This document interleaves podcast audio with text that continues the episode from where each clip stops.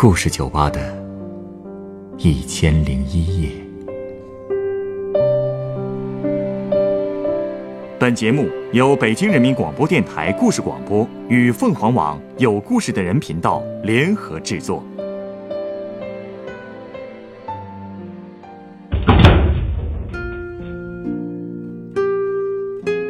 欢迎光临故事酒吧。今天来到酒吧的这位客人，向我讲述了他家邻居娶儿媳妇的故事。他的邻居经济宽裕，但是为什么在农村娶个儿媳妇却那么困难呢？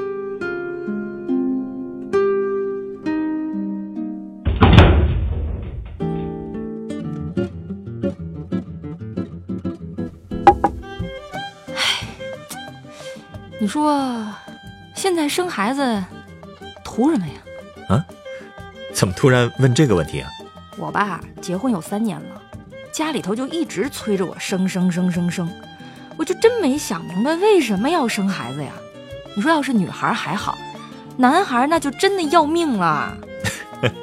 这个想法和现在的很多人还真不一样。哎，他们生一个都不够啊，急着生二胎，而且呢，还有人巴不得生儿子呢。对我们老家就这样。可是啊，自打我看见了我邻居李叔家给儿子结婚这一通折腾啊，我就真的不想生儿子了。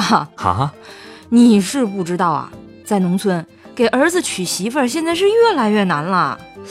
呃，我之前接待的一位客人也是这么说的，说是农村的女孩都是香饽饽，早早的就嫁出去了。是啊，虽说这些事儿吧，大家平时也都听说过，可总觉得自己家摊不上。就说李叔他们家吧，他们家条件那么好，所以万万没想到自己家儿子结个婚居然还这么难。这条件有多好啊？我跟你说啊，他们一家从上到下个顶个那都属于能干能拼的。就说李叔跟李婶他们两口子吧，村里一开始流行打工潮的时候，他们就是最早走出去那一批，所以呀。人家也是最早挣了钱的呀，那头七八年，他们就靠打工赚的钱啊，就把自己家旧瓦房给拆了，盖起了两层小洋楼。那年代啊，存款也有二三十万呢。嚯，那在我们村那属于数一数二的富人呢，了不得了呀！而且啊，他们两口子特别有头脑。李叔啊，长得人高马大的，力气也特别大。他出去打工啊，也都是在工地干活，因为身体素质好啊。所以啊，什么活来钱多，他就干什么。比方修隧道那什么什么喷浆啊、立拱啊这些又辛苦又危险的工作，他都抢着干。因为干一天这种活啊，就能多挣两三倍工钱。而且别看人家身体是粗线条啊，人脑子可细着呢。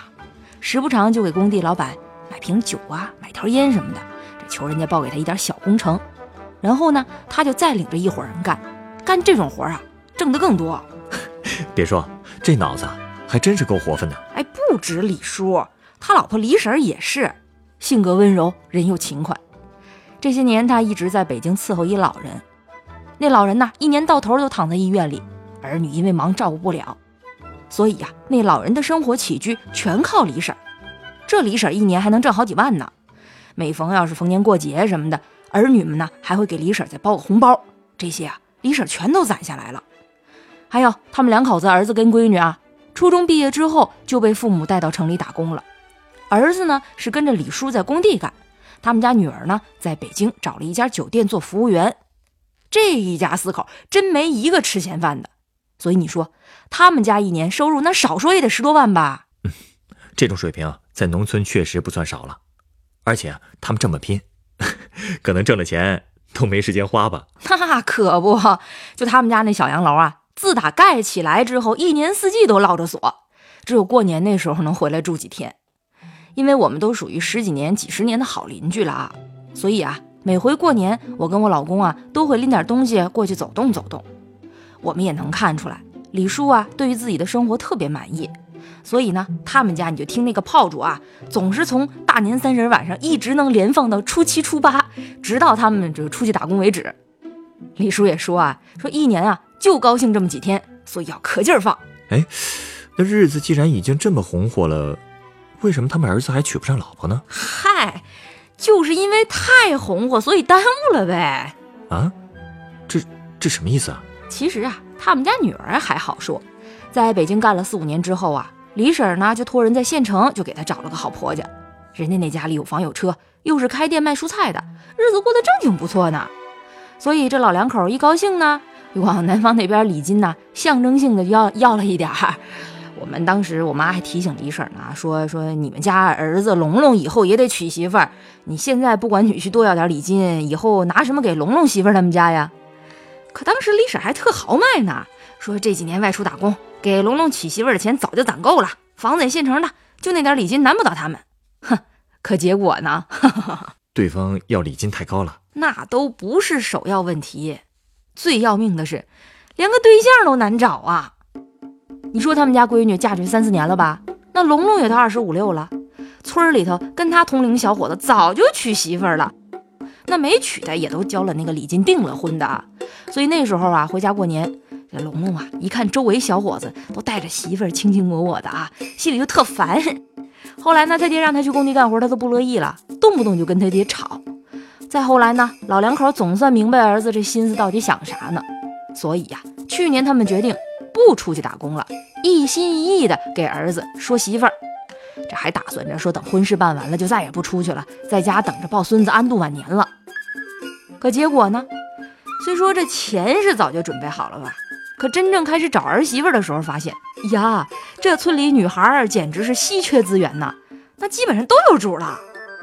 李婶就跟街坊四邻全打了招呼，哎呀，求大家帮忙学摸有没有像样的姑娘。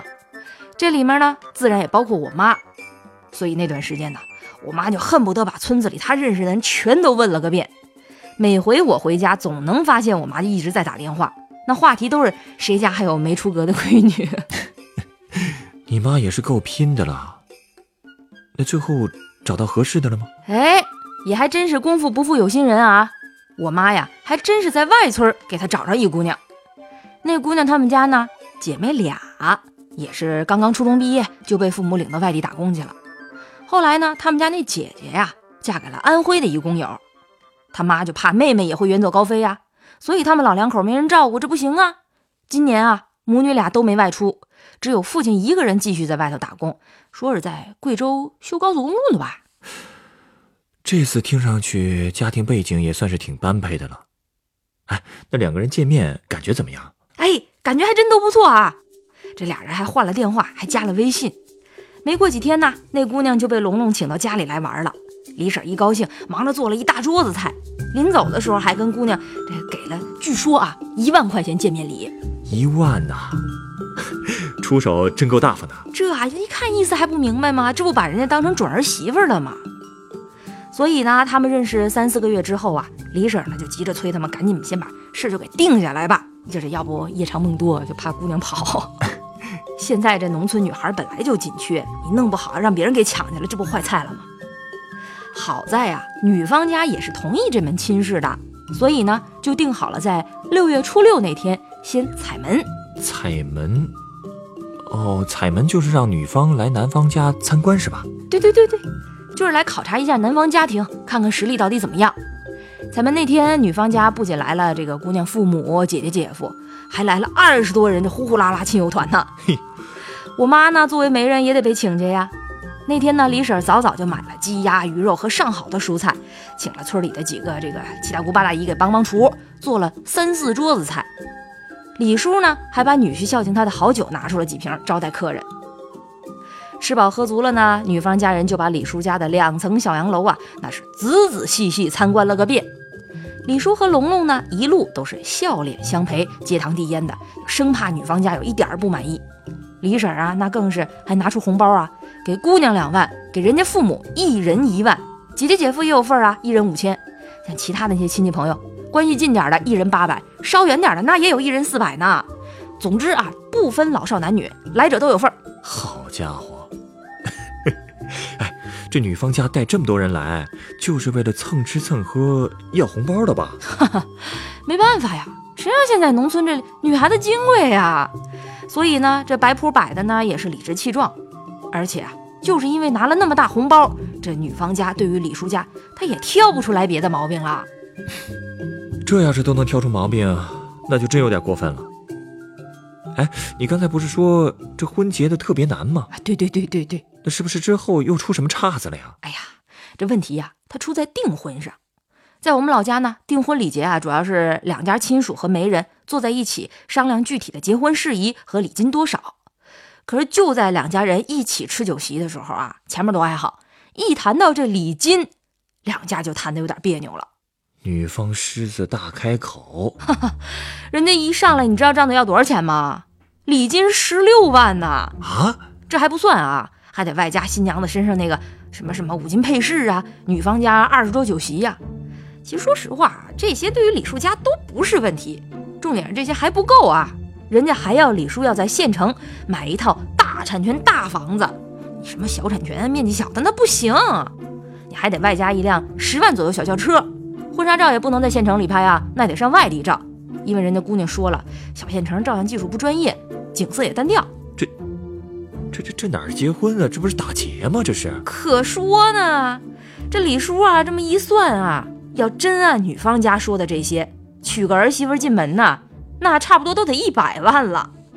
自打他们家盖了那自家的二层小洋楼啊，他们家存款呢也就剩二三十万。你说十万左右的车还算好办，你东凑凑西凑凑，再打一两年工，那肯定能还上。你说在县城那一套大房子，那是大门槛啊，绝对迈不过去。这二层新建的小洋楼，他们都看不上啊。人家姑娘妈妈说了，说房子再好，那也是乡下，别人家孩子现在都在县城读书，教育水平也高，以后这女儿孩子上学怎么办呢？难道还在乡下读书吗？如果进城上学的话。难道还让他们在城里租十几年房子吗？而且人妈还说了啊，说他们村好几家都是在城里买好了房子才结婚的。人家还说，要不你们啥时候买好房子，啥时候再办事吧。哟，这简直就是在威胁啊！李叔他们答应得了吗？反正在回家路上吧，李婶和龙龙都哭了。龙龙说他这辈子都不想娶媳妇了。第二天，他们全家还大吵了一架。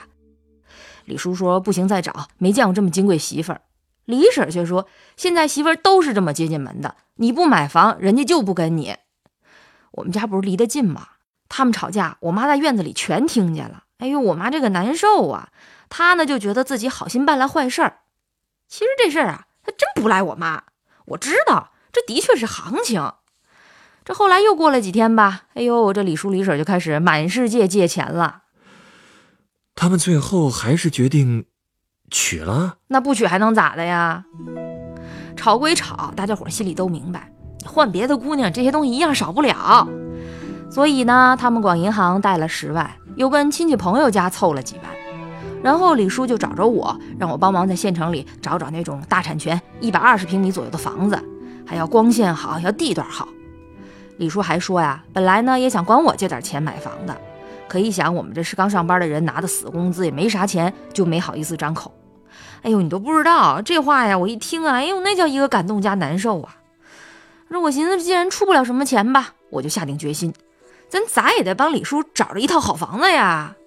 这样的房子好找吗？我跟你说啊，我当时真的是搜集了全城所有的售房信息了，那是挨家挨户的考察了一遍呢。最后，我终于给他们选中了一座学区房。附近什么医院呐、超市啊、公交车站都有，房价也还可以。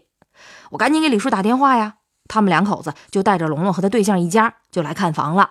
女方家满意吗？哈哈，我挑的房子能有差吗？那房子坐北朝南，中午光线特别好，三室两厅结构也好，那姑娘喜欢的不行。哎呦，这儿看看那摸摸啊，就那样，恨不得当天就嫁过来呢。也真是，也就是那次啊。我算是好好看了看那个姑娘，我就想瞧瞧她到底得多国色天香，能这么金贵。她长得怎么样？其实就也还好了，你知道吧？小姑娘嘛，脸上有几颗青春痘，头发呢，那个粉不粉红不红的，那指甲血红血红的啊，穿个超短裙，腿上还套着那种特厚的肉色丝袜。这这个造型是不是有点夸张了呀？哎呀，就是那种比较低调的农村杀马特嘛。哎呦。没想到这样的姑娘身价都这么高了，那最后房子买了吗？买了，那套房子一共四十多万，首付算下来呢十二万多。我看着李叔从他那黑皮包里拿出了砖头块一样两摞钱啊，外头呢包着报纸。他把报纸左一层右一层撕下来，等钱全露出来的时候，那地上已经是一地报纸屑了。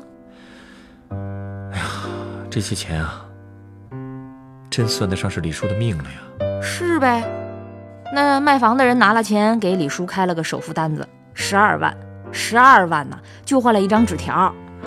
看李叔接那单子手的时候，那都抖啊，那哆哆嗦嗦的。李叔把单子收好之后啊，就走角落抽烟去了。哎呦，那我能听他边抽烟边叹气呀。说实话，那场景谁看谁难过。哎呀，这种事儿要是放在我头上，我可能真就不结婚了。那是你们大城市人的想法。在我们那儿啊，到了年龄不结婚，不止自己，全家人都会被人指指点点的。反正他们那房子买了之后呢，女方家里人立马就同意结婚了。这婚事刚定下来呀，两口子就一起去苏州打工去了。一起打工？哎，看来那个女孩还是挺懂得过日子的呀，没等着老公养啊。想法简单了吧？你以为她那么好呢？她呀，是让龙龙跟她一起在苏州边打工边在那儿拍婚纱照，说那边景色特漂亮，照完再回来办喜事儿啊。总之，去年腊月他们反正就算把婚礼办完了吧。婚礼之后没几天，这不过春节了吗？那年春节呀，李叔他们家没放烟花。到了初七初八，老两口又出去打工去了。看来啊，他们想带着孙子安享晚年的梦想。暂时没法实现喽。是啊，这李叔临走之前还跟我妈说呢，说每个月手机上收着的房贷还款信息呀，看着就跟催命鬼一样，让他们不敢不继续玩命干，在家待不住啊。哎呀，真是可怜天下父母心呢。让我想想，啊送你一杯什么酒好呢？呃，哎，稍等啊。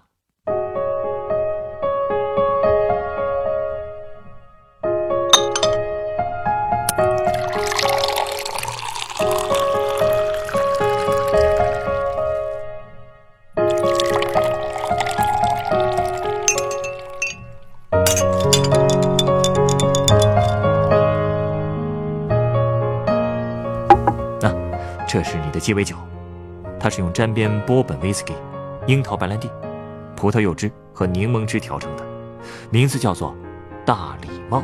大礼帽，这名字挺有意思哈。送你这杯酒啊，就是因为它的名字。大礼帽这种东西呢，其实没有多少实用价值，不过是过去西方上层社会的人为了表示身份而戴的帽子。说白了，大礼帽就是充门面的产物。而你讲的李叔一家的故事，让我也有了类似的感觉。婚姻好像就是为了脸面而不得不操办的事情。可是毫无感情基础的婚姻啊，最后只能沦为赤裸裸的金钱交易，这也太可悲了。可是，在我们那儿，如果不结婚娶不上媳妇儿，是会被人笑话的。约定俗成的事儿就都是对的吗？大家都做的事就是对的吗？哎，这让我想起了最近一部电影里的台词。就是因为怕人笑话，我们才活成了笑话呀。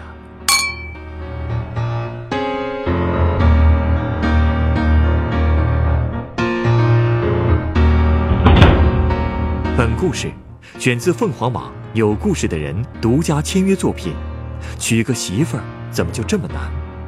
原作云云，改编制作程涵。演播：王哥、陈光，录音：严乔峰。人人都有故事，欢迎搜索微信公众号“有故事的人”，写出你的故事，分享别人的故事。下一个夜晚，欢迎继续来到故事酒吧，倾听人生故事。收听最新节目，请关注北京故事广播，工作日每晚九点播出的《故事酒吧》的一千零一夜。